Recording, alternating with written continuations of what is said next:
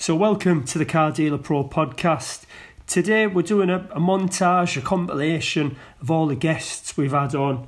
And uh, I just I'd like to thank everyone for taking part in it.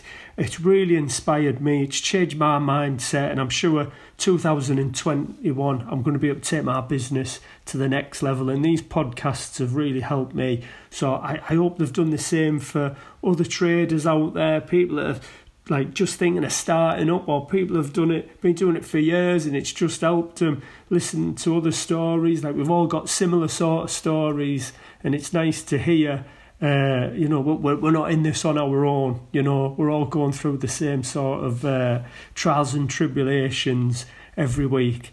So yeah i hope you enjoy it and uh, have a top 2021 what, what's the most you've ever seen a car go over reserve then any any that stick in your mind?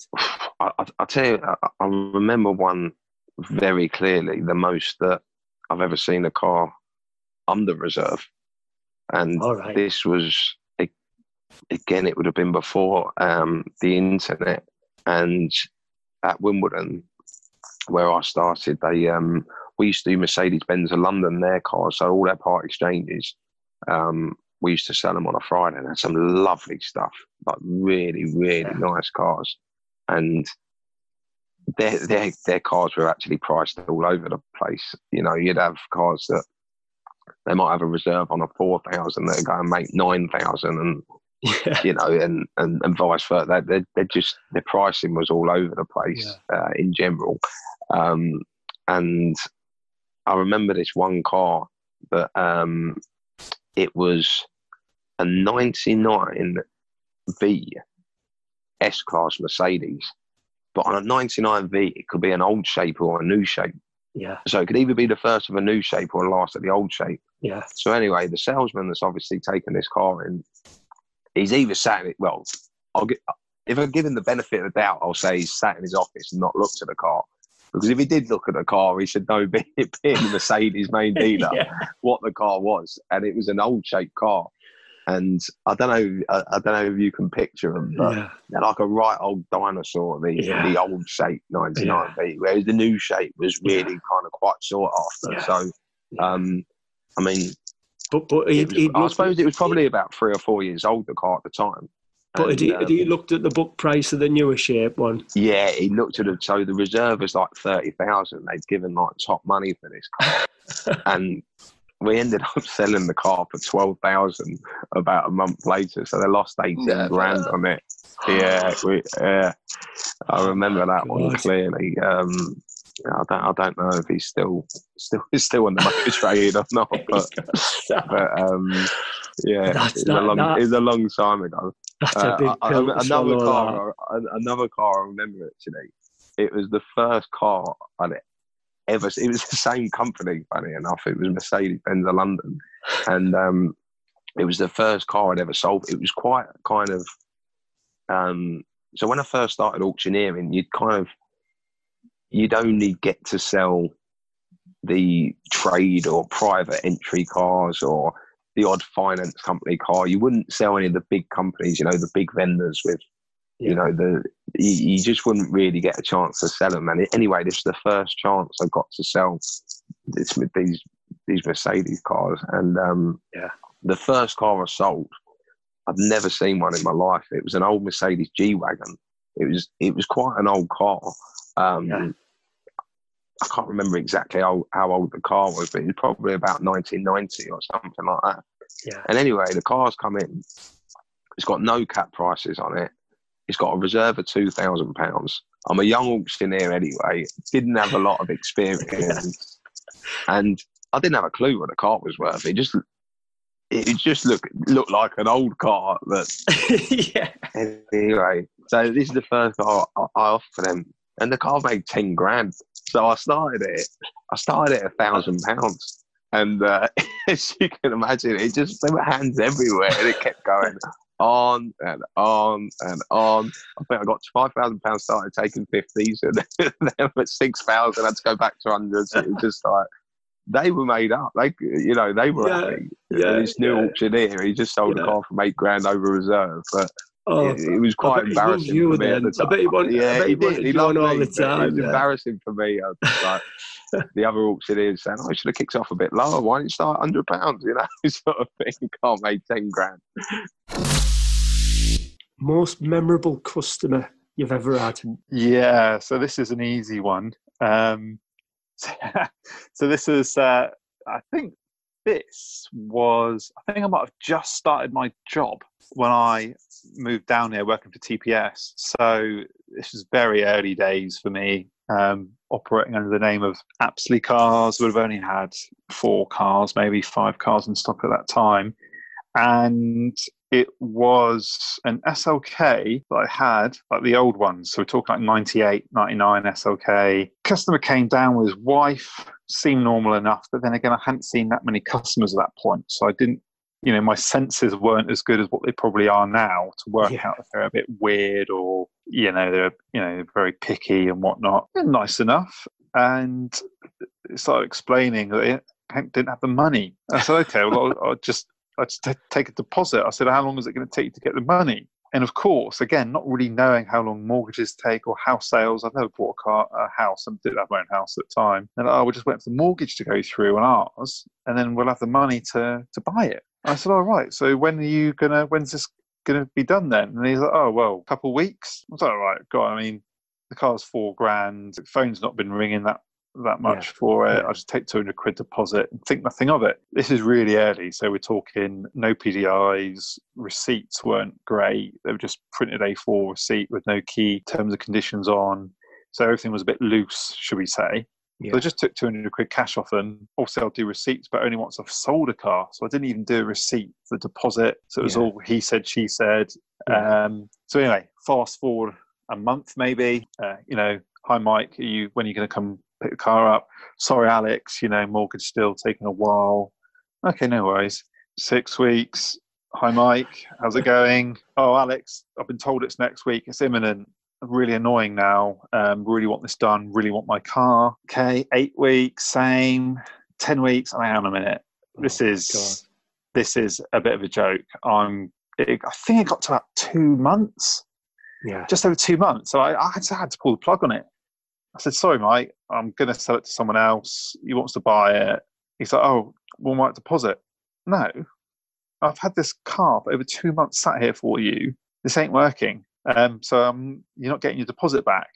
And obviously, money was tight back then. It, yeah. it was just, yeah.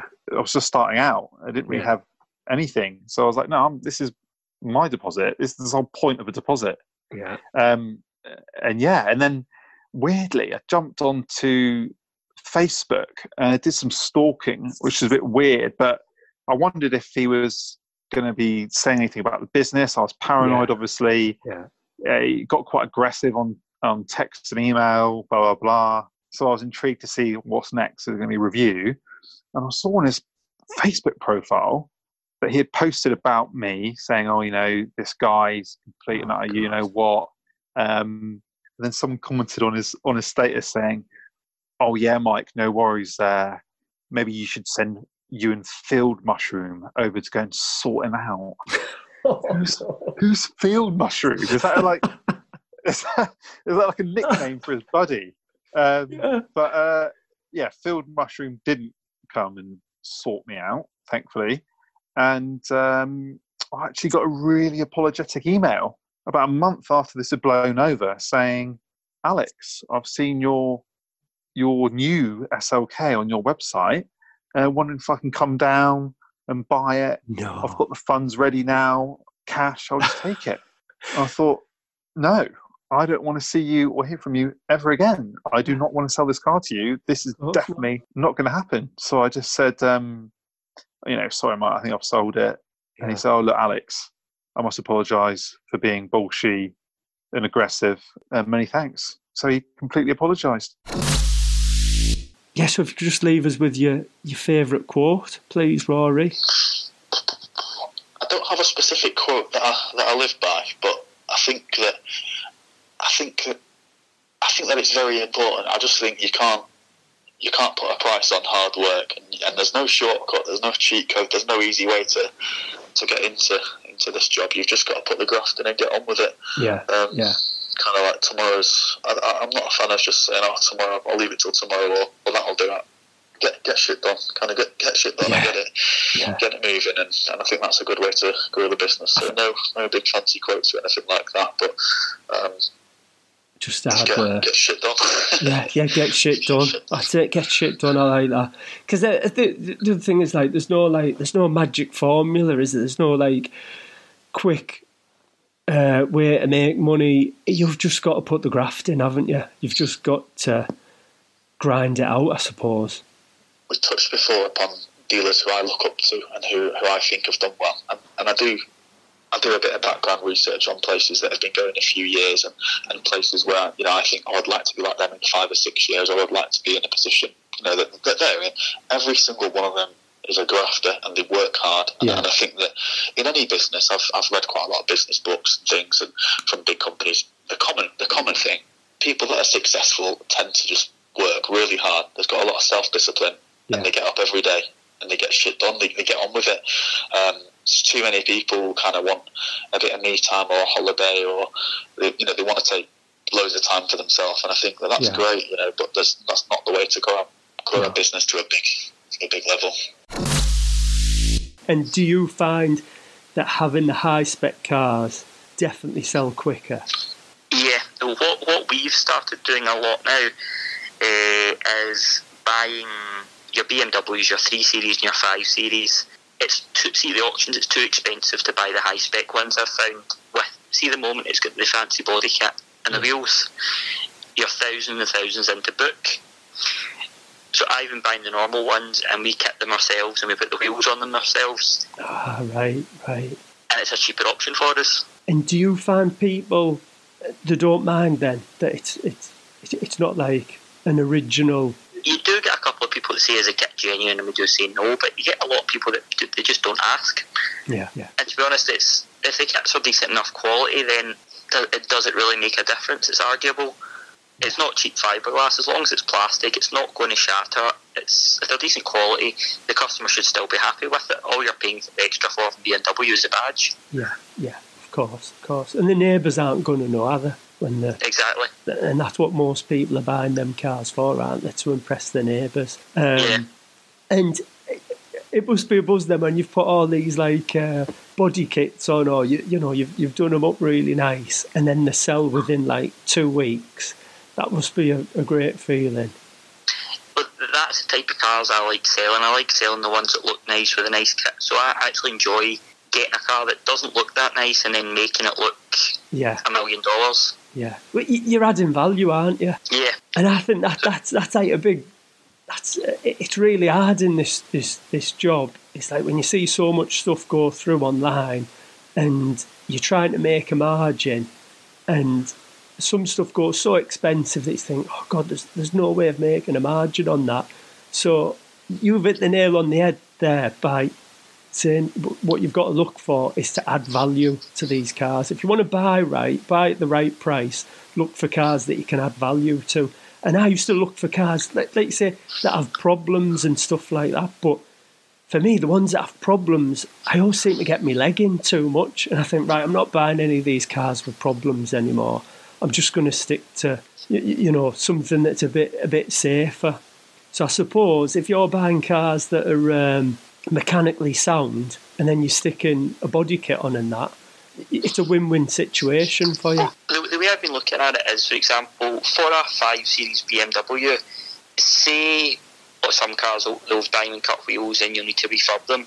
Now, a diamond cut wheel refurb, including VAT, costs us just under £300. Now, to buy a brand new set of 20s for the car, for a 5 Series, uh, kind of M4 replicas or whatever, it costs us around five hundred pounds. The tyres will cost us maybe two fifty, so at seven fifty.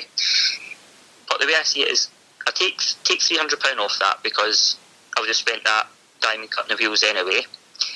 Then take off another two hundred pounds that I'll get for the old wheels second hand. How much does it actually cost me to add on the value and make my car so much different than everybody else's? Yeah, and the brand new wheels. And that is a selling point. Brand new wheels and tyres.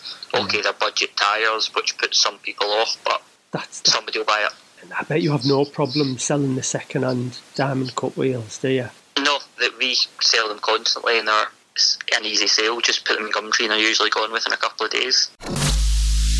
It's just because it's free, isn't it? It's Yeah. just free to put them on. So It is, I'm but sure it won't be forever. You, you know that marketplace. The amount of people go, "Is this car still available?" You put, "Yeah, it's still And available." never message you back. Yeah, and you don't you don't Yeah. get I anything. one last night. I was I was lit. No, well, not last night. The day before. Fiat 500. Bing in bed at like half eleven at night. Is it still available? So Yeah. like, pick my phone up. I was like, yes, come on. Instant reply. like, hi John. Yes, this car's still available. Um, you know, have you got any questions?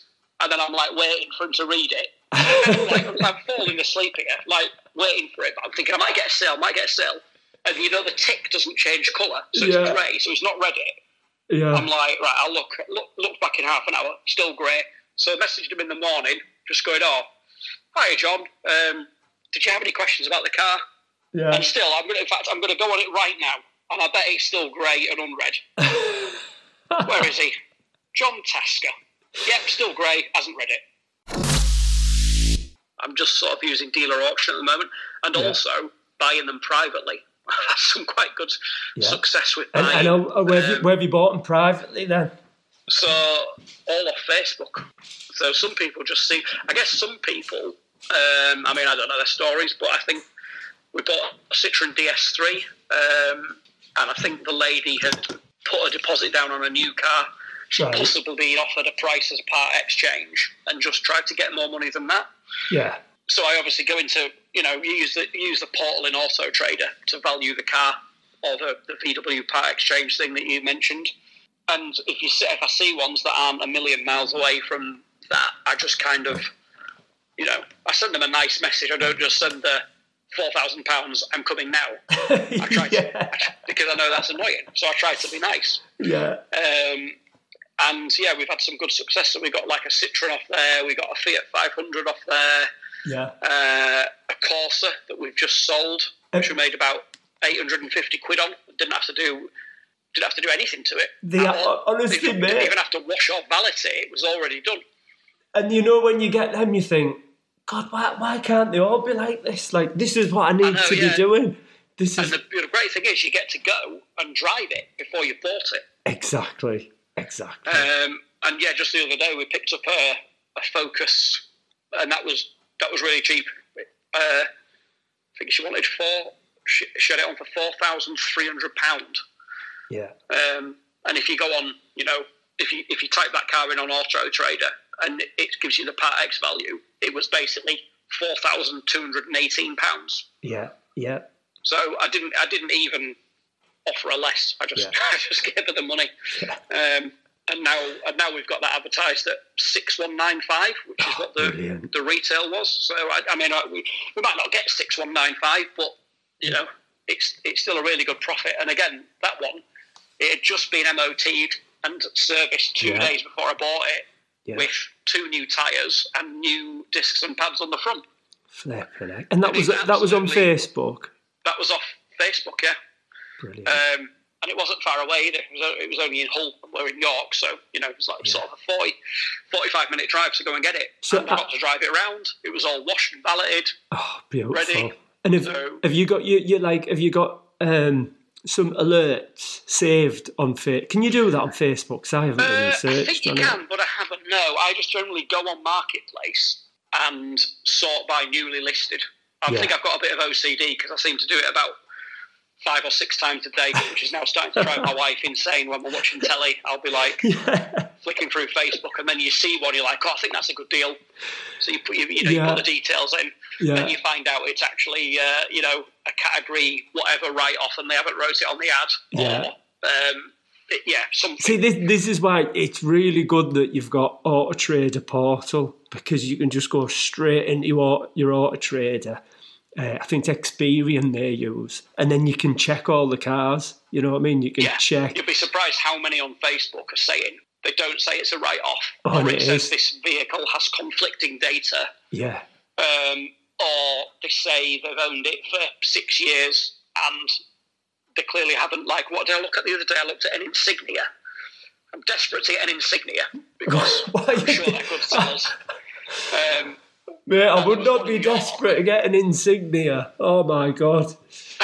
They're like right problematic, but well, aren't all cars. I thought they'd be good sellers. Yeah, they, they are. Yeah, definitely. Well, there was, really there was one good on sellers. Facebook, and the guy had reduced it by a grand, and it looked really nice. It was like a VX. It was a, it was a diesel one, but it's like is it like the VXR line or something Yeah. or VX line? Yeah, So it looked really sporty, like it had a nice kit on it and wheels and stuff. Um, so it Yeah. looked really good. It had a really good rating on Auto, Auto Trader.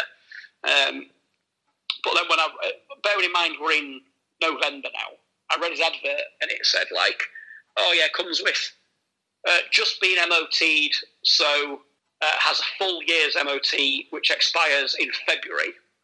So I'm thinking, this can't be nice, it's February.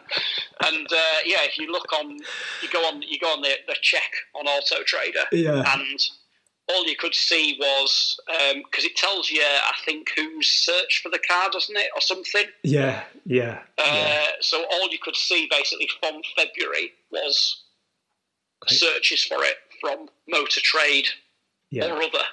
Yeah. So I'm Tons of them. thinking, right, well, there's cle he's clearly had this advertised since February, so there's got to be something wrong with it because Yeah, he's got it so cheap.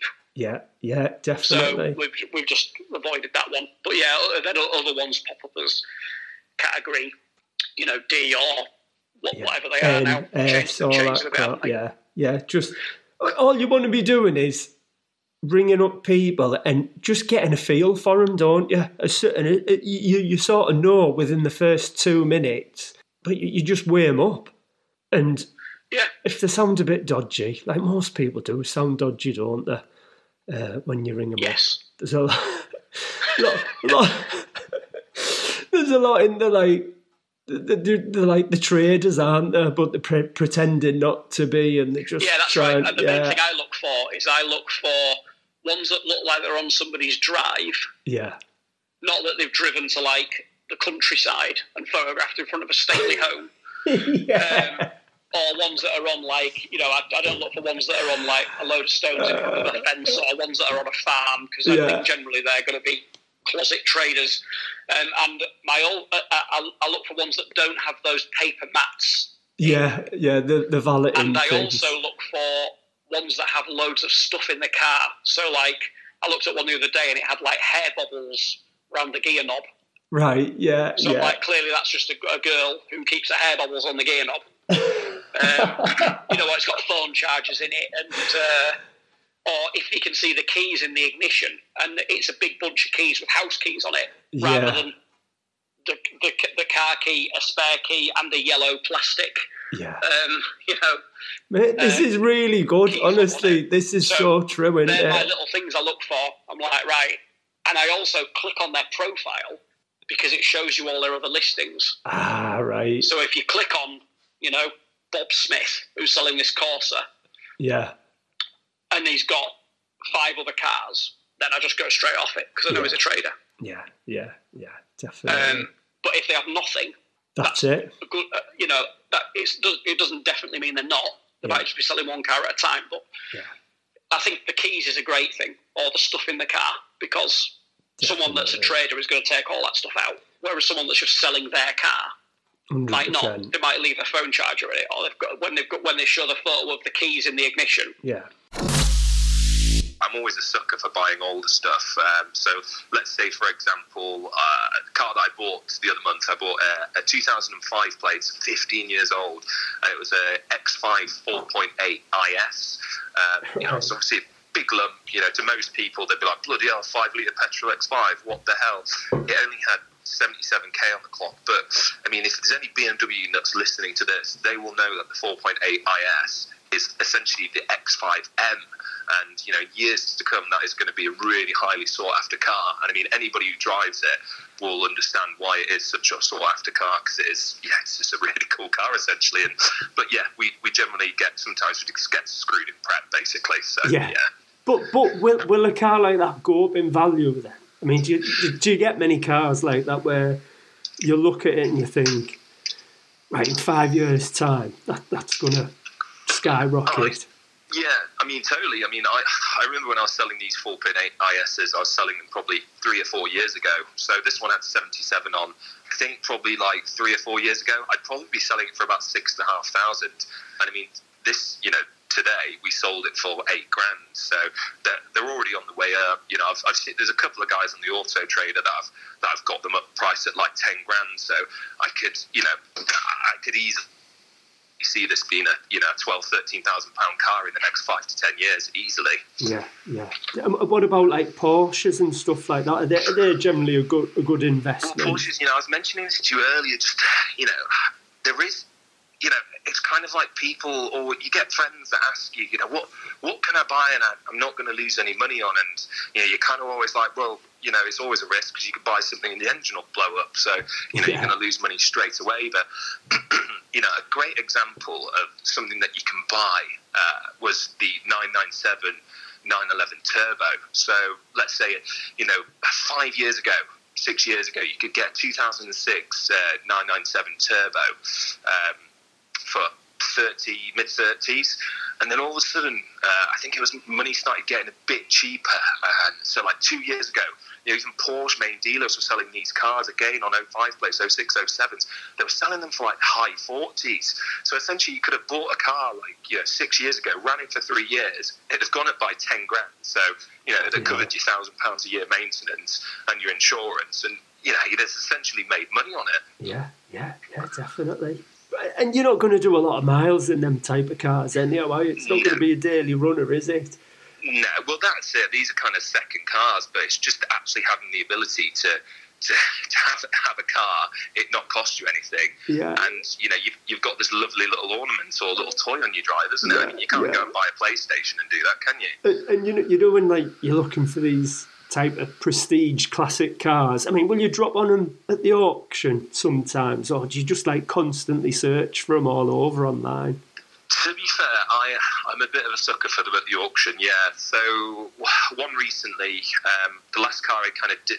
Well, there's a couple that I bought, but so like one of my last ones, it was a P Reg uh, Golf GTI. It was only eight valves, so if anyone's thinking, oh, oh, Golf GTI, it was a Mark III, so they're not the most desirable yet. Um, but it only had 56,000 miles on the clock. And I think the reserve on it was 500 quid.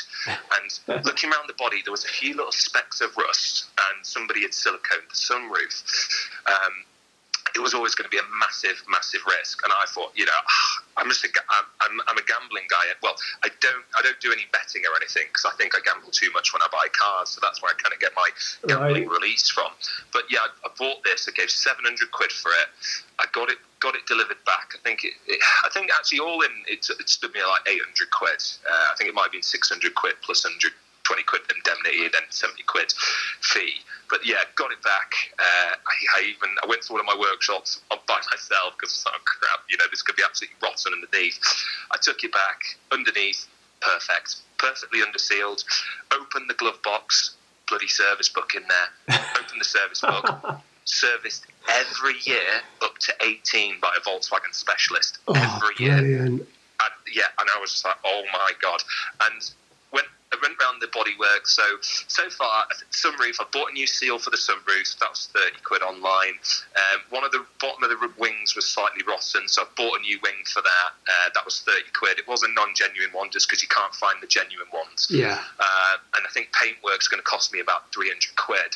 And I think we've done a little bit of prep on it. I think they did an exhaust, the workshop did. I've probably spent about 150 quid in prep, but but all in, I reckon it'll probably stand me at about fifteen hundred quid. And I mean, looking at there's there's nothing really to compare it to much out there. There's a couple with like ninety thousand on, and people are asking about four and a half, five thousand pounds for those. So yeah. you know, if we just said for rough sake, it's worth about five and a half. You know, it's yeah, it's it's you know it's a four four grand margin, isn't it? And, oh, but. But, but, again, it's just a massive risk. It's it's, it's just a risk, but you know, because you get people that are you know again friends that say, oh well, can't I go buy a, a P Reg uh, Golf GTI and I'm you know, yeah. kind of say, look, it's always a gamble, and it just yeah. depends what what you know what we've got. Obviously, we've got access to trade labour. Yeah. Uh, you know, we've got access to wealth of knowledge, unlike yeah. the private man. You know, if, uh, if, that was a private man and he got you know a big job that he had to do, you know, and he had to take to a Volkswagen specialist, sixty-five quid an hour, you know, it, it, it, could it could absolutely kill somebody. But again, that that's just kind of our economies of scale, if you'd like to describe it, uh, in the uh, in the car industry. Best thing about being a car dealer? Being your own boss, quite frankly. Um, it's just I am dreadful at taking um, orders. I would be a horrible, horrible employee now. I was employed for many years. Then I progressed into being self-employed. This is before I was a car trader, so I kind of had a little bit, I suppose, a taste of what it was like to sort of be your own boss. Yeah. But I would be a horrific employee. I would just be falling out with my bosses left, right, and centre. I was watching something on TV last night about the Savoy, which is obviously a hotel in London. It was uh, Christmas at the Savoy, and I think it might have been a repeat, but it's the first time I saw it. And there was a guy who was a butler, and his boss was literally talking to him like he was the biggest piece of shit on his shoe. Yeah. And I was like, how does he not clump him? You know, how does he not just weigh him in?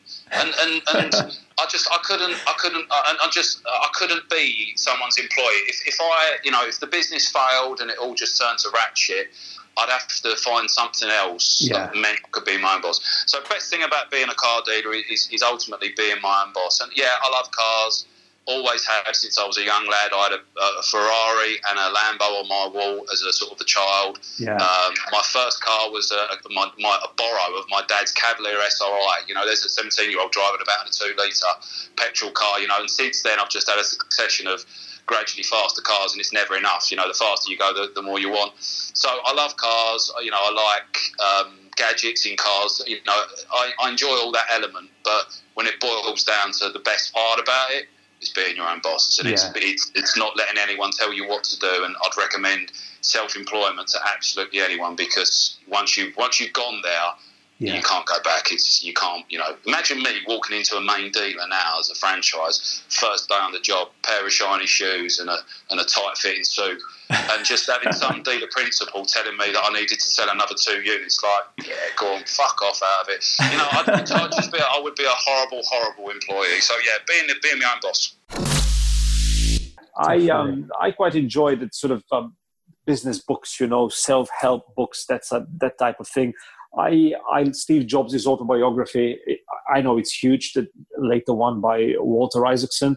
It's massive. I've got a quote from it um, it's one of my favorite quotes, and I even the strangest time I've I've used the quote from a book in my life is um, a friend of ours from our village. He sadly passed away last year to cancer, and he's a South African guy, and he was going to be cremated. And in his funeral, he was in a coffin made out of cardboard, and his wife had asked us to write a message on on on the coffin itself with big marker pens. I've never I've not been to many funerals in my time, and I've certainly never seen a coffin that you can write on, but this was the first one.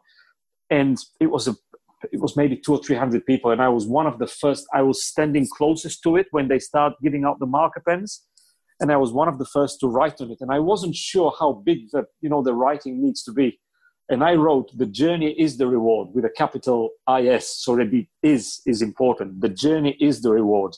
Oh, and everyone else, when, when they were walking up to it, they, they looked at it and they kind of wrote around it in a way that nobody overwrote it. Everyone wanted to, to leave it visible. And it stayed quite prominent on that coffin. And it's uh, one thing I took from it is that it, you don't necessarily need an exit strategy. When you are, when we're doing our work, any work, you don't need to worry about will I be rich when I will I have enough money to retire. You just enjoy what you do in the day to day, and hopefully success comes with it. And if it doesn't, so be it. I guess just enjoy enjoy the ride. Yeah, so true. And Steve Jobs said as well, didn't he? You overestimate what you can do in a year, but underestimate what you can do in 10 years. Definitely. And I think that's a, a, a, big thing with car dealers. They think, oh, I'm going to make a fortune doing this, but it takes a long time. That book, if I may, just came to me as we're talking about the book, that all the quotes seem to be from it. Um, one other quote from it that I've sort of embraced in our marketing, in our advertising on Auto Trader especially. Our customers don't know what they want until we show it to them. Yeah. And right. a lot of my buyers are basically saying, I wasn't necessarily looking at a black Mini Cooper S, but I sold yours and I kept coming back to it. And yeah, I, yeah. I emailed you and then you rang me and one thing led to another. And before you know it, you know, the money's in my account. So yeah. it's another thing that I've taken away from it that you don't necessarily need to give an answer to somebody that asked you a question. You just give an answer and hope that they like it. It's, who you buy from, who you buy from, what yeah. was the what was the what were they like, what was the name of the company? Are they yeah. big? Are they small? Oh no, it was just yeah. a one guy, but he was a nice guy. The coffee was so good. Oh my god! Yeah, but is it people sell to people, don't they? I with the internet, you'd I always think this will change at some point, wouldn't it? At some point, when operations like Cazoo start becoming the norm, it'll be people buying from corporations because you don't when I my phone is one of the my prizest possessions. I and I always just basically I press a button online and it comes in a box. Yeah. And with yeah. Tesla cars, for example, it's the same. You, you, press a couple of buttons on their website, you leave a deposit. I think it's a thousand pounds. Uh, or even less on some of the later cheaper models. And then you just go and deliver the car and you don't interact with a person other than somebody that shows you the features. And he's not a salesperson, he's just a handover specialist but certainly some of my customers are definitely the sort of people that buy from people. And i i'm forever try to find a way to target those specific customers but yeah. of course it's not uh, market is open to everyone isn't it? And you don't want to be restrictive in any way. You want to have a marketing policy that allows as many people in. You don't have to sort of have a bottleneck. So nick if you could give anybody any advice who's who's just starting out in the trade what would it be um, they're basically looking at a lifetime of great fun but it won't be very easy to get there it's an easy business to get into for sure you just buy yeah. a car and you advertise it and you're in business but it's not a very easy business to stay into and to, to stay profitable so i would i think what i would say is do what I did back in the day and what everyone does that I know of. Just pick a couple of dealers that you quite like their setup and their online presentation and everything else and see what they do and then try and replicate what you consider to be their best their very best practices and it's yeah. very difficult to try and copy a business from the outside because you can see somebody on facebook for example on instagram yeah. hugging customers and giving them four car keys every weekend but you need to know what they paid for the car what they sold it for what they spent on it in between to understand yeah. whether they're being profitable or not but in general if there is a business out there or a company um, or a dealer or a dealership that does something that you like, emulate them to start and then take it from there. I can't think of anything more important. Obviously, there are a hundred and actually a thousand little important things, but you'll you'll get there as you go along. So, because you do quite a lot of videos of yourself, and that I've, I think a lot of traders, well, normal people uh, in any walk of life, or find it difficult doing videos of himself. How, how did you overcome that? Oh wow! I mean, to be honest with you, Dave, this I think this we all have the same same fears. None of us like our own voices, do we? You know, oh, when you hear oh, yourself God, back, you think, it. "Is that me? Is that really me?" You know what I mean? and we all cringe. You know, is that my accent? You know, yeah. and and all these things, our own personal things. If you, you know, I had a major, major hang up doing videos originally. I mean, I've, I've, been doing them probably six, seven years now. I'm not, I can't remember what the first one that I did as such, you know what I mean? But I kept thinking I need to just start doing videos to sell cars. Yeah. Because obviously I was doing all the pictures and whatever. So I thought video is the next thing. And I agonized for a long, long time. So, you know, I thought, right, do a video. I don't believe in silent movies, as I call it. So just walk around, no voiceover. I don't believe in those. Those yeah. who do, that's fine. You know, that, that's their choice. But I, I think when you're walking around, you need to sell the benefits of the car. It's got sat nav, it's got leather, it's got whatever, whatever. You know what I mean? So I yeah. think that that that's very, very important. And also with music, we have to be careful if you put just music on because we all have so varied tastes. Definitely. Uh, you know, I remember watching quite a while ago a, a, a Range Rover and it got some sort of very heavy rap music on the back of it. This is a 90 grand car. And I'm thinking, it'll appeal to some, but not to everybody. So yeah. you've got to be so careful. You know, I mean, I, I switched off because it wasn't my choice at the time.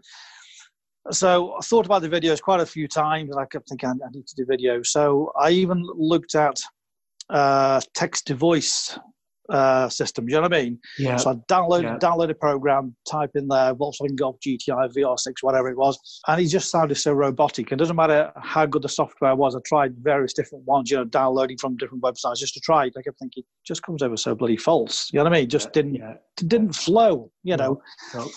So then I spoke to a couple of guys who did voiceovers, and I just said, "Would you be interested?" And they said, "Oh yeah, no problem at all. You know, uh, you you do the sort of walk around the car type of thing. You send us a script of what you want doing where, and we'll do the voiceover. Yeah. Uh, going to cost you fifty quid a time, whatever." And you think, mm, "Okay, fifty quid a time. You know, So send the files over. It starts starts adding up. You know, as much as you want to make Yeah. it work, Yeah. he sells the car, then he's fine. You know what I mean? But you think all these things start adding up, don't they? You know. Yeah, definitely. And then just literally one morning I went out there and I thought, they hear my voice on the phone, right? yeah, They hear my voice in the showroom. exactly. They know what I sound like. So what is wrong with my voice? And and honestly, I just literally It's went so out there. Yeah. and, and I can't say my first one was perfect. You know, you will start walking around and you think, shit, I just said that, you know, wrong or I got this wrong. And uh, and I wish I'd kept all the outtakes because some of them are hilarious. You know, I mean, I remember uh, one that really does spring to mind. I'd done a great job of it all the way around, got all the spec right. O- opens the door. I'm, I'm in the car, and I said, "Open the glove box." But I say, "I look at the boot size, and it's the glove box." Yeah. And I'm thinking, "No," you know. and you start start all over again. But the beauty Yeah. of it is, it doesn't cost you anything. It's free. You know, you yeah, just delete, exactly. move on, do it again, and, and people and can- pract- They can see Yeah. human, like when you make mistakes, like nobody's perfect. Yeah. And, uh, Yeah. Oscar Wilde, You know, it is- Oscar Wilde said it, didn't he? He Went, be yourself. Everyone else is taken, and that's so Absolutely, true. uh, perfect, perfect. So, so yeah, the people who get this hang up, so, and I really would encourage people not doing it to do it. I've been shouting this for Yeah. all over the place. If people people follow me on social media, I said videos sell cars, and genuinely, I have sold a lot more cars doing the videos, and I will take him to every nth detail of the car to say the wheels have been done, this has been done, that's Yeah. been done, whatever it may be. It's twofold actually, Dave, and I think that a lot of people miss the second part of, of a video is number one, yes, you're showing the car off, Yeah. but you know what? When you're walking around that car and you're saying to the Mr. Customer, look, I've had the wheels done. Yeah. Look, it's got these tires on. Look at the brakes there. Yeah, It's got the service history. It's got two keys. Whatever, whatever, whatever. It's got everything there. They are less inclined to start chipping away at the price as well. yeah. And I generally yeah, believe I've, yeah. I've got higher prices for cars because they can see the whole thing. And people have bought cars off my website, click and reserve. I've got click and reserve on there. They've gone click and reserve the car directly off there. I've had phone calls where they've said, I watched your video. I know what the car's like. Yeah. And no word of a lie, they've actually turned up on the forecourt. I'll show you around physically when they've actually arrived. No, it's okay, mate. I've seen the video. Or no, sir, I've seen the video. I don't need to see the car. So it just shows the power of the video. And I think this is what a lot of us sometimes forget, you know. Don't. Um, You- You've got to stand and the reason why well. you, you've got to stand out from the rest.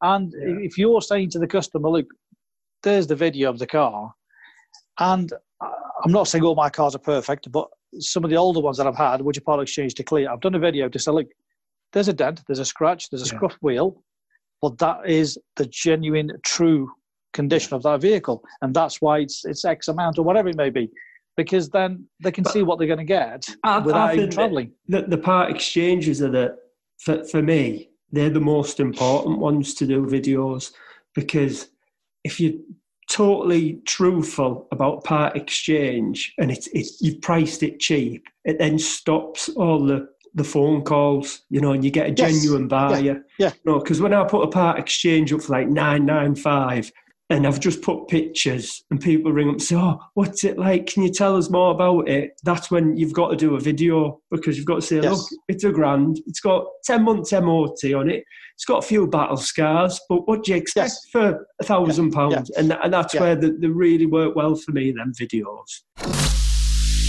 And where, where, how did, how did you start then? What, what was the first car that you bought?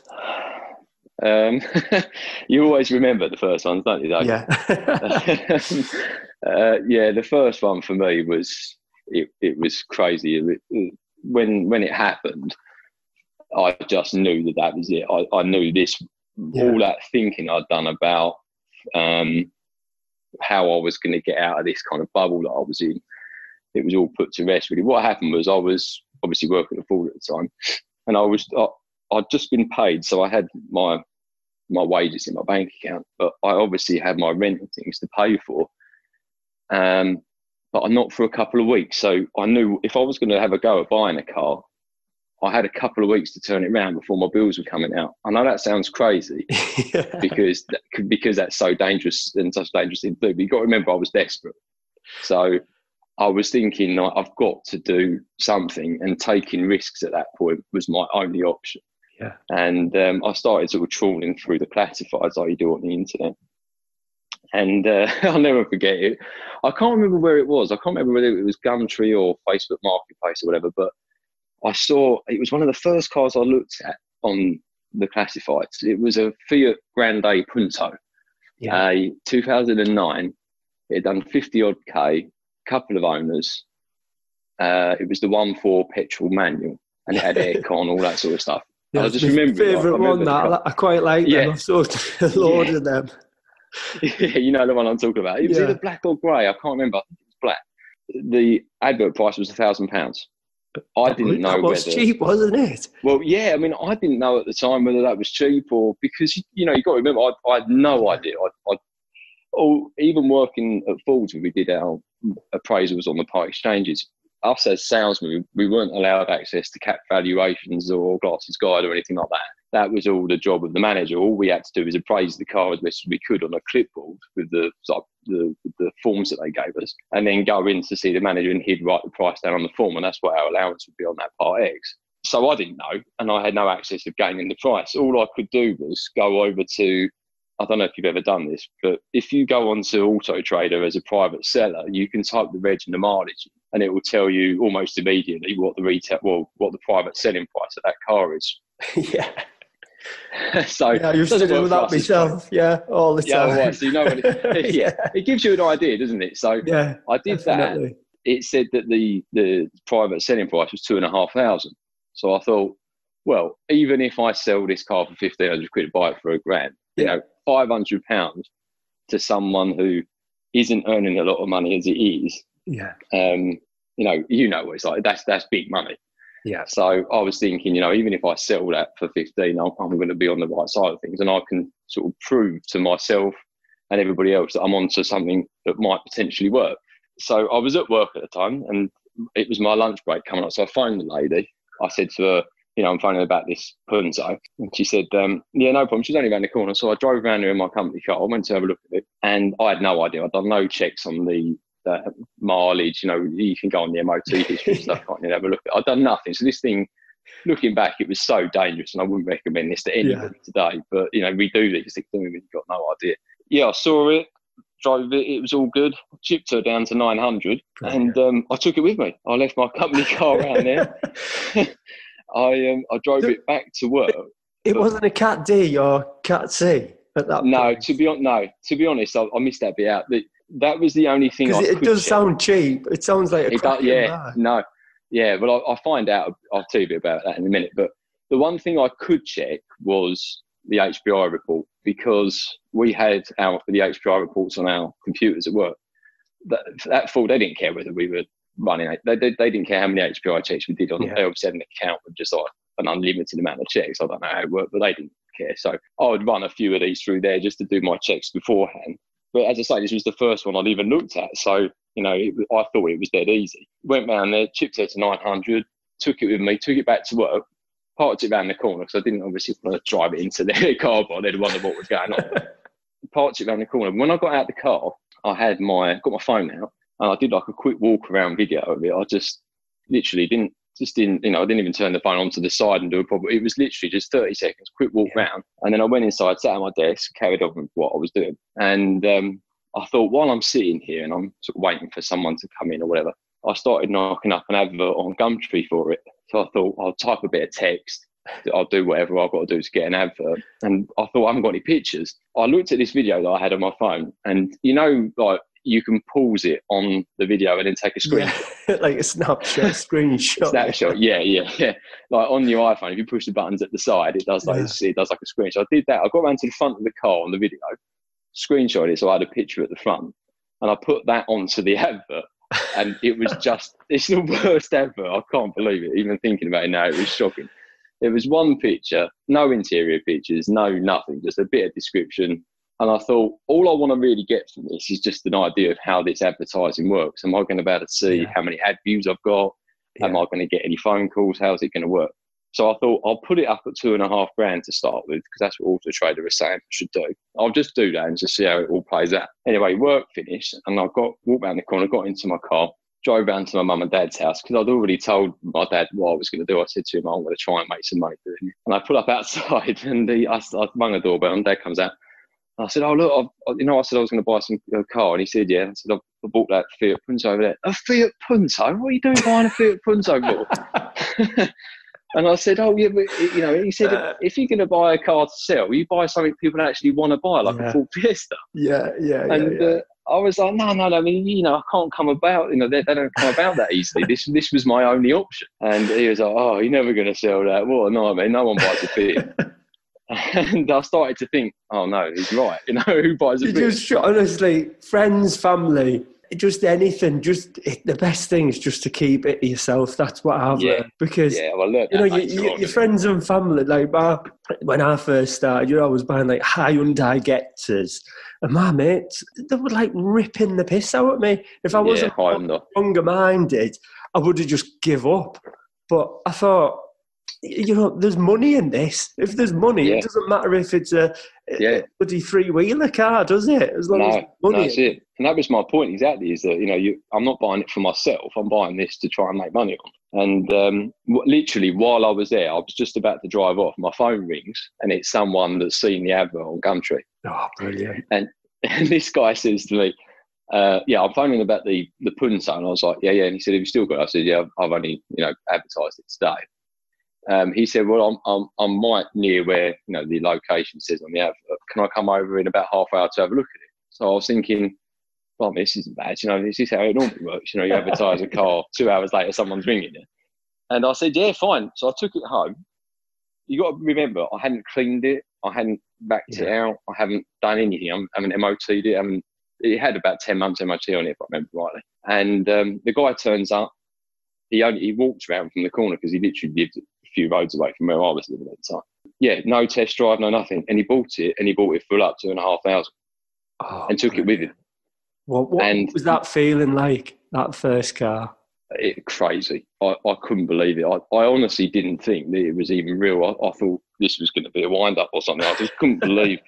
Because I'd, I'd, at this point, by the time I'd paid for a couple of days temporary insurance on it, yeah, I was, you know, I was just under sixteen hundred in profit on that one car. Oh, that's amazing for your first car. I was that happy. is unbelievable. Yeah, I mean, I, I was happy with five hundred, and yeah. uh, you know, with the sixteen, that was it. You know, I, I, had a spring in my step after that. I thought, well, if this is how it works, I've been missing a trick for all these years, yeah. and um, that was my that was my first experience. I do often say to people, I often say, make it happen. You know, when when people come.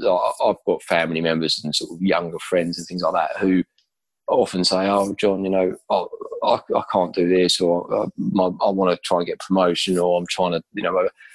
I always say, just make it happen. You know, if it's something you really, really want, and there's an opportunity, you will make that happen. And that's like a quote that I always live by, particularly since I've been self-employed. You know, when I look back at some of the things I've overcome, and we've only touched on them on, on this podcast, but some of the things I've overcome, I've just had no choice but to make it happen. Yeah. And those things have ended up happening. And even though it was against all odds, um, it has happened. And, you know, that's my advice to people listening to this. If you're sort of in two minds, even if it's about the motor trade or anything, if you just adapt that attitude, you just if you want something enough and you will really, really make it happen, it, it, the chances are it will.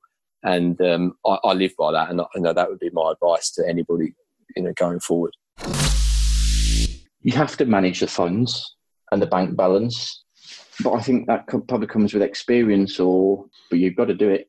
I, th- I think it's mindset. Mindset's your, your, your biggest thing. And um, but you've also got to know how to manage money, haven't you? I mean, oh, when God, I was yeah, really yeah, young, yeah, yeah, see, when I was, I'm not ashamed to say this. In fact, I'm I'm very, very, very grateful and very thankful that it happened. So when I was about 2021, I bought my first house at 19. At 2021, I racked up. I said loads of debt. Compared to some people, it wasn't loads of debt. But then I'd racked up the debt. I couldn't afford to pay it off, and it was just a really shit year. Just getting everything organised, dealing with it all, and all the rest of it. And and the reason I'm so happy that that happened is it's made me so careful with money now. Yeah. Because it was a horrible time. But I think if I'd never experienced that and never felt what it was like not to have any money or yeah or not not not be able to manage it and not be able to deal with it, yeah, I wouldn't be as cautious as what I am now. It's sometimes it's the best thing that can happen you when you've got. Well, let's be honest. no We all have months where you think you probably earned more money than you know what to do with, especially in the early days. I mean, in the early days, sometimes I mean, very when I very first started, you get someone bring some cash round, or you'd see a lot of money or something, and you'd be like, "Oh my god, look at all that money." um, it never happens now, but back then, if I didn't have the mindset that I have, Yeah. I could I could see how somebody would find it quite easy not to bank it, not to do whatever with it, yeah, definitely. not to reinvest it, not to go and replenish it, replenish stock with it, and to go and drink it all away or whatever else they do with it. yeah, yeah, Um, definitely. and, and that would be so easy to when you see chunks of money that you've very rarely seen before. Um, it would be so easy to go and go and blow it. but then you know, once you get used to seeing money, because I, I was the same. now now, somebody I- can chuck ten grand on the desk now, and all you think is, Yeah. for fuck's sake, first I've got to count it, and I've got to probably count it two or three Yeah. times because I'll get halfway through it and lose count. Or you get you start counting it, yeah. and then they ask a customer say, "Have you got the key, or did I put it in my pocket?" Shut the fuck up! I'm trying to count this money. And the second thing is, yeah. you've then got to go to the bank with it. But they Now, charge you bank- put in the bank. Yeah, they charge you to put it in your bank. Plus, I don't have a local branch. So yeah, you got, you got to go and pay to park, walk Yeah. to the bank. These days is is bank transfer only. Never had um, a stereotypical card machine, and I've always just pushed for bank transfers. Yeah, Um. As something that John said the other day, I say a lot is make it happen. Yeah, I love that and if, one. if you've not if you've not got the mindset and the drive to make something happen, you you either should or you're probably not going to go very far. yeah, you're in the wrong job. And so, you? something else I find myself saying a lot is, and it's usually to the MOT station or somebody that's repairing a car for me or something like that is, give me solutions, not problems. You talk- Every Yeah. time I say it, I feel sorry for them because they probably get a minute into a load of spiel as to what's wrong Yeah. with it and how it can't be fixed, and I just cut them short and said, just, just, just no, ring me back when you've got a solution. I don't. it's no good reeling off a load of problems to me. yeah, Reel off how it's going to be fixed or how it's going to work. yeah, I don't want to hear about what the problem is. yeah, I want to hear about how we're going to fix the problem. exactly, exactly. It's so Just deal true. with it. It's- You've it. just got to deal with it. I have it? no time or patience for people that sit moaning. same because here. in the time that you've sat moaning, you could have probably half Yeah. dealt with your problem. Yeah, without a doubt, hundred percent. So- Because you, so- you're going to come across mechanics that are like they just want to tell you everything about the car and what's wrong with it, I've and got you just you don't you just The- don't want to hear it. I'm I'm very good friends with the guy, a manager at a tyre shop in Chesterfield, and the every single time. So he does tyres for me. But then if there's a car there having tyres that I know is going to need other work, like I don't know brakes or a shock absorber or just the simple basic stuff that the tyre shops do, every single time he picks a phone up, it's oh god, you're never going to believe it. And I'm like, I don't- with all due respect, I don't want to hear it. Yeah, yeah, Tell me what's been done, and if it's not been done, what do we Yeah. need to do it? that's it. Find solutions, not problems. Happy wife, happy life, and and then you should be all right. Yeah, you should- and you make should- it happen. Make it happen. Make it happen. Yeah, I, I think Yeah. if you live on those three sayings, then Yeah. you're going to be all right. Definitely. You'll be a lot better than the person in the same position as you. Yeah. with the negative thoughts and the can't do it, can't be Yeah. done. Yeah. And then, then people don't change as well. There, there will always be Nope. like that. And you've just got to, what's that saying? What is that saying? Um, misery, misery loves company. If anyone does, starts yeah, yeah. talking about, you know, what, what you're going on about here, I just try and get away from it as quick as possible. You need to be positive, Mm. especially in this job. So I'm walking through Brighouse, and this couple who I'd nodded to the week before came up to me. Hello, you all right? I said, I'm very well. How are you? We'd like to buy a car. I said, well, you're definitely in the right place. yeah. She says, only I've just seen there's there's going to be about £900 on fees. And I says, well, yeah, yes, there is. Yeah. So I said, well, yeah. She says, could you buy one for me? And I said, well, I can. I said, well, what are you looking at? Qashqai. I thought, shit. I said, oh my. I said, well, which one do you want? And it was out of Motability. Yeah. So that one. And I thought, oh, God, it's not even a Tekna. It's just the basic Billy Burkitt's Qashqai. This thing's like nine grand. Yeah. And I thought, well, it can't possibly make that, can it?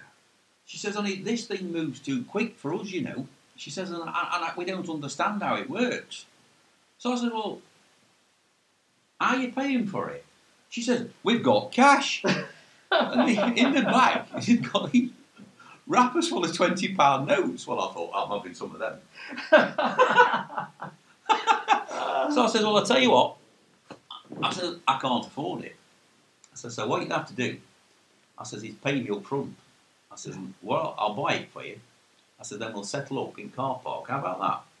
And she went, that's perfect. You with me? So I've now got this old couple sat at the side of me. I'm stood in the auction hall and they're sat next to me. They don't know what's on the screens.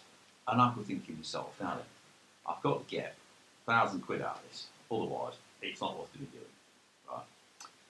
So my, my son's like, oh God. what are you going to do? I said, I'm going to earn you the fastest thousand pound you've ever seen. That's what I'm going to do. so they, we pay obviously less fees. We're on platinum, right? So we're going to pay less fees than they are by a long shot. How, how much is platinum then? Uh, Well, we were going to pay around in them days. This is going back about five years. I think it was about two hundred and ten pounds. Yeah. That's what it did. And they were going to pay like seven hundred and something plus that. So you know, I mean, they get ripped off left, right, and centre. You know, Twenty-five pound for V five, you know, and four pound for key, and Yeah. three pound for catalogue. you know. So he sat next to me. He says, "This is that car coming in." So I says, "Right, okay." So of course I clocked the what's name. Well, this car it went dead as a dodo. Nobody wanted it. So I'm thinking to myself, God, don't see that. He said, booked at nine. There's only eight thousand on thing. Yeah. And he's going, anybody bid? Anybody bid? Well, he bounced two bids off a wall to get to eighty-two. Yeah. And I thought, that is he's hit the that's it. That's where he is, eighty-two. Yeah. yeah. So I'm sort of going, yeah, got my finger up like that. Yeah, yeah, yeah, yeah, I'll have that. Yeah. And then next thing, it's not. he, tr- he trotted me a couple hundred quid. I know he did, but I thought Yeah. that don't matter. Yeah. And we finished up at 85. So 85. That's going to stand me to like 87 and a bit out the door.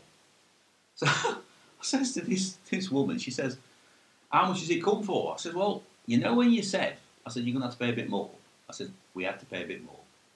I said, So it's going to stand you at £10,000. Right? So she says, Well, that's all right, isn't it? She says, Is that plus the fees? No, I said, That's including the fees. Because that's the money she'd given me in this bag, £10,000.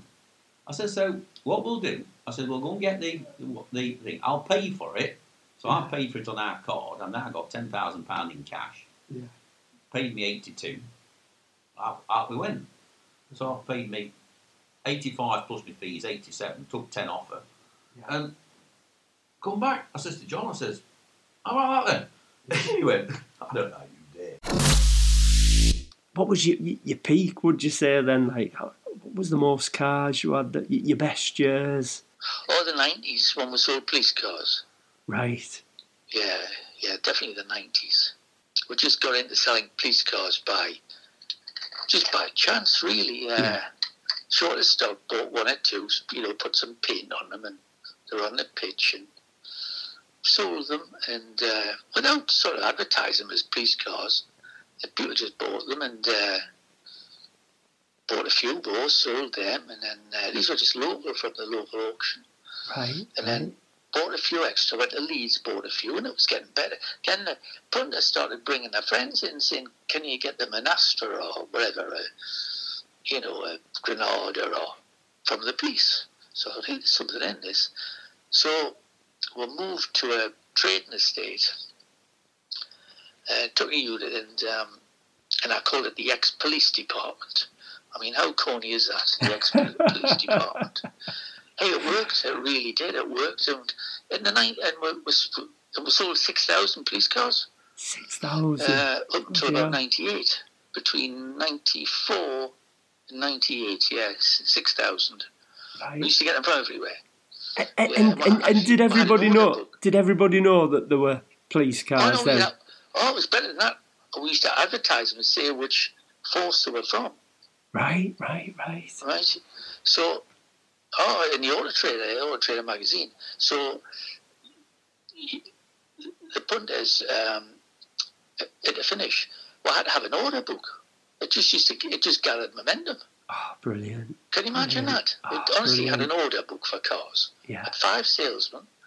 Uh, and uh, two pages in the Auto Trader. I mean, the Auto Trader then, it was for two pages. It was, I think, it was sixteen hundred pounds plus VAT uh, for two pages. Flip. But, and it used to come out on a Thursday, the magazine. And by Thursday night, yeah, the advert was paid for. You know. Yeah. Um, yeah. Yeah. It was good value, the Auto Trader then. Yeah. It was always expensive, but now it's just not good value, you know. Yeah, yeah. Um, I, I, suppose when when you put them adverts out, you knew by the end of the weekend what would seventy percent of the stock have, have gone. Oh, there was once one week we sold out. We sold all the cars. We had cars in the paint shop. Yeah. We used to keep lots of painters going. They were easy cars to paint, the police cars. Yeah. And uh, and and one weekend we had no cars for sale. they were all sold. Uh, I think we'd sold uh, 37. Yeah, that particular week. Oh, God, yeah, that was, that was the record. And um, so, so, so, do you think people? Why do you think people love the uh, police cars so much? Because they knew that they'd been serviced, and uh, oh yeah, oh well, uh, they, they, uh, but they were so good. You see, because you had they were so cheap as well. Right. So you could buy a three-year-old, four-year-old police car for I don't know half the price of a current fleet car. You know. Yeah. Yeah. Yeah. And uh, and then the point is that's what did HP as well. So the dealer had they could no deposit. So you get for twenty five quid a week, you could get yourself a three or four year old car. Right. No Great. deposit. Great. And, uh, and then it, you know, they, they get one, and then uh, you know we used to put main dealer number plates on. So you know, if it was a Ford, we'd have the main Ford dealer's uh, yeah. number because you know the punters still uh, the neighbours yeah. from the main Ford dealer. don't Yeah, yeah, I see you know? what you mean. So um, it just gathered momentum. Yeah. And then after about uh, say five years, the police worked out that uh, not to service their cars, run them in the ground, not service them, and right. uh, want to flog them off. Because right. there used to be, there was nothing to do with them. Yeah. You know, they would yeah. Just a bit of paint and away you, away you go, you know. Yeah, yeah. It, it was the same when I was buying vans, and uh, I'd always try and get the BT fleet vans because oh, you yes, just yes. you just know that they've been serviced. Even if it's got like hundred thousand miles on, you get that print out of all the service history, and you just you, you're just confident in, in the cars, well, the vans that I was buying, you know. So I suppose I suppose it's the same sort of uh, thing, isn't it? Really, and and they but were most of them. Silly question. Like, were most of them white? The cars. Oh yeah, white. Yeah. so any, you know, you just paint them white. That's it. He didn't know a particular white to paint. So just used to have to put the same paint on. Yeah. I had yeah. about nine paint shops on the go, and he used to bring a car back painted, and we'd give them another one, and, Yeah. they'd, and they'd check for the paint job, and we used to keep it going. And it just used What, to. so, you- so you uh, you'd paint them different colours then? No, no, no, same colour, white. Just, just white. white, because like ba- back in the I'm saying that nineties, the, like the white. Sorry. I was going to say back in the nineties, like what if you had a white car? It, it, it wasn't. It was a bit like a poverty car, wasn't it? If you had the white car. No, not really, because it Not was all about the, the registration number, you see, Yeah. the late number on the car. Yeah, So somebody might have a banger, and then next thing they've, they've jumped up to a three-year-old car. yeah, they don't tell the neighbours it's a police car, you see. yeah. And were they, all, were, they all quite high mileage as well, like, or were they? Yeah, you know, 70, 110. It depends what. Yeah. from all over the country, some forces sold their cars off for lower mileages. Yeah. Some forces, cars, you didn't even need to paint them, you could just polish them. Yeah. Uh, Yeah. you know, from places like, uh, you know, the north of Scotland, uh, where Scottish Dabes is, you know, used to get these from up, up- there, some lovely cars from up there. Yeah. Uh, used to get them all over the country. Um, there was only two forces you stayed away from, and that was Glasgow, Cent, you know, Yeah. Strathclyde, South Wales was another one. Um, even used to get them from, you know, Liverpool. Yeah. They were a bit, yeah, but you, you get them from everywhere. I mean, uh, transporter loads. Brilliant. Um, but it used to be, people used to think were mad. Thought they they didn't know how many were sold. You see, we used to try and Yeah, yeah. And, and did, did did any other traders uh, cotton on to what you were doing, and and start because they didn't copy- understand. Yeah. They thought that was mad. Yeah. You know, selling all these, advertising all these police cars. Um, some of them would buy them and then put vinyl roofs on them and uh, Yeah. stripes and uh, alloy wheels and things, and advertise them as ex uh, local authority. Yeah. Well, that didn't work. Protesters don't like that, but we used No. to say it was from, you know, ex Lanarkshire, ex, you know, uh, police, uh, Yeah. all, from all over the place. We got them from, you know, from Cornwall, Devon, everywhere. Yeah. I mean, it was just, uh, we're, we're all over the country trying to buy them because you couldn't find out about them. That was the problem Yeah. uh, till the last minute. So you'd get, you'd find out uh, five o'clock in the afternoon that uh, there was 30 cars going through some auction and it's at the other end of the country and, and they're going through 10 o'clock in the morning and you had to get there. So you were But, uh, driving through the night, you know. Yeah. Uh, But you could then because the traffic was all right, you know. Yeah. So that's it. Thanks for listening. Have a top 2021. And if anyone wants to get in touch with us, we've got a Facebook page called Car Dealer Pro Podcast. And if anyone could leave a review on Apple Podcasts, that would be amazing.